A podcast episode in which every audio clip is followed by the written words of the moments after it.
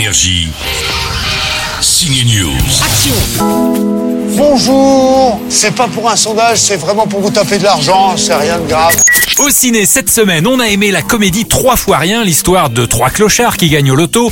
Mais voilà, quand vous êtes clochard, pas de compte en banque, pas de domicile fixe, alors comment toucher l'argent? Et j'aurais besoin d'un RIB et d'une pièce d'identité des gagnants. C'est rapide et facile. Un appartement, je veux dire, ça se loue pas comme ça. Faut déposer un dossier. Même un garage, on le prend. Au feu, les pompiers Ça veut dire désastre annoncé. Le réalisateur Jean-Jacques Hano plonge à nouveau la cathédrale Notre-Dame sous les flammes dans Notre-Dame brûle. Il reconstitue minute par minute l'exploit des pompiers qui sont venus à bout du brasier en avril 2019. Le scénario révèle une cascade de contretemps, d'obstacles, de dysfonctionnements, de pertes de clés. Il va falloir vous battre à quelques-uns. Paris est bloqué. La cathédrale brûle et les pompiers sont bloqués. Et vous savez quoi? Personne ne les avait appelés. C'est dingue, c'est intense, c'est à voir au ciné aujourd'hui.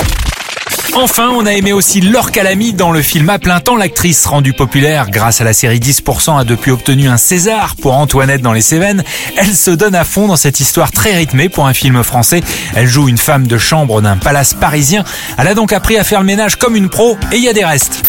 Alors moi, ce que j'ai appris, en tout cas, quand je, avant de tourner le film et pendant, euh, c'est vrai qu'il y avait un truc où tout était prétexte à nettoyer des trucs chez moi. Donc ça n'a jamais été aussi clinquant chez moi parce que moi, je suis plutôt bordélique et, euh, et là, je me mettais à ranger. J'étais complètement euh, maniaque.